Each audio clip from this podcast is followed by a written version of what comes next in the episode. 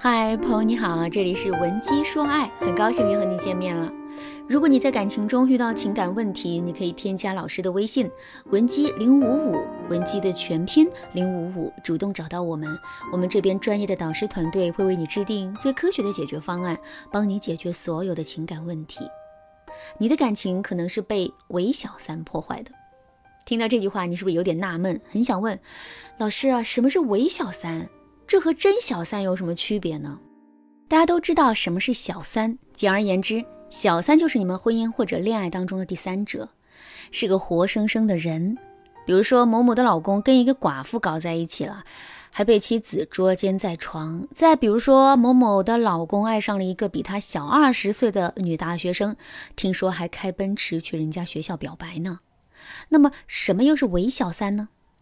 比如说，你发现你男朋友给他前女友发了条消息，虽然人家并没有回复，但是他却时刻出现在你的脑海里。你甚至还会因为前任这个人物三番五次啊去跟你的男友吵架。再比如说，你老公有个前妻，但是人家已经去世几年了，但是你老公每年都会在他忌日那天特别伤心，于是你断定你老公特别特别爱他，所以啊，你总是忍不住和他攀比谁更漂亮，也忍不住对比。你老公更爱你们中的哪一个？还比如说，你老公有个女闺蜜，他们两人交往也不背着你，但就是会当着你的面表现出一些非常有爱的画面。比如说，你们每次吃饭，你老公都会给她剥虾，知道她爱吃黄瓜，讨厌南瓜，也会在打雷的晚上给她打电话去安慰她。虽然只是女闺蜜，但是你还是忍不住对别人产生嫉妒和吃醋的心理。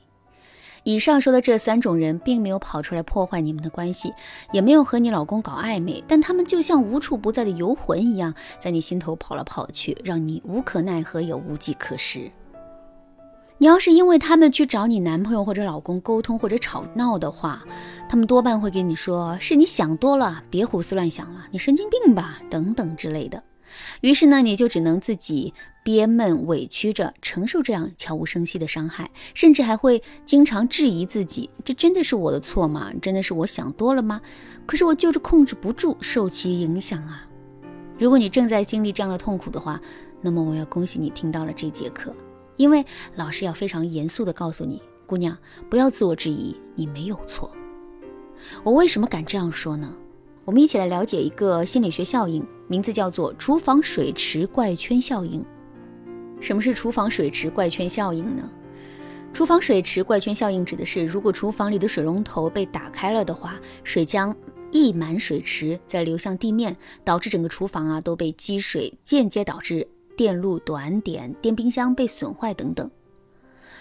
更严重的还会导致整个家都被破坏。这个效应在亲密关系中的意思是一个局部冲突会弥散到整个亲密关系里的所有事情。比如说，你们正在谈论厨房里的水池，突然间话题就变成了他怎样对待他的前女友的，一下子又谈到了你们恋爱之前的事，马上就提到他哪次约会迟到了，反正就是各种秋后算账。其实啊，正因为韦小三，才导致大家陷入厨房水池怪圈里。那么，我们应该怎么从中走出来呢？我给大家介绍一个方法，叫做逆向反证法。我们先来认识另一个词语，叫做预设。什么是预设呢？如果你走在街上，迎面来了一个满脸横肉、胡子邋遢的人，你的第一反应会是什么？肯定会下意识的躲开，对不对？因为你害怕自己会受到伤害。可是仔细想一想，你跟那个人素不相识，为什么会有这种想法呢？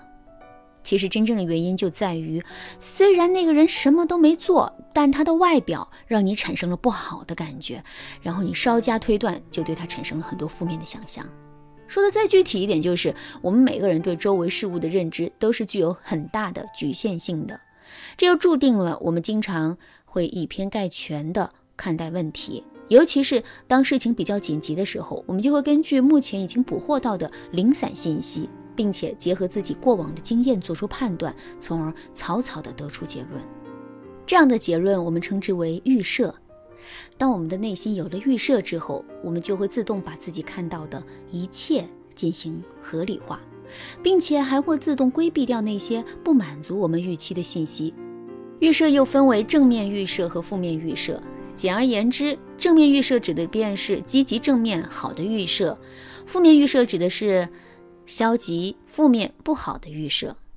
当我们的脑海中出现了一个负面预设时，我们便需要逆向思考，找出和负面预设相逆的证据，便是逆向反证。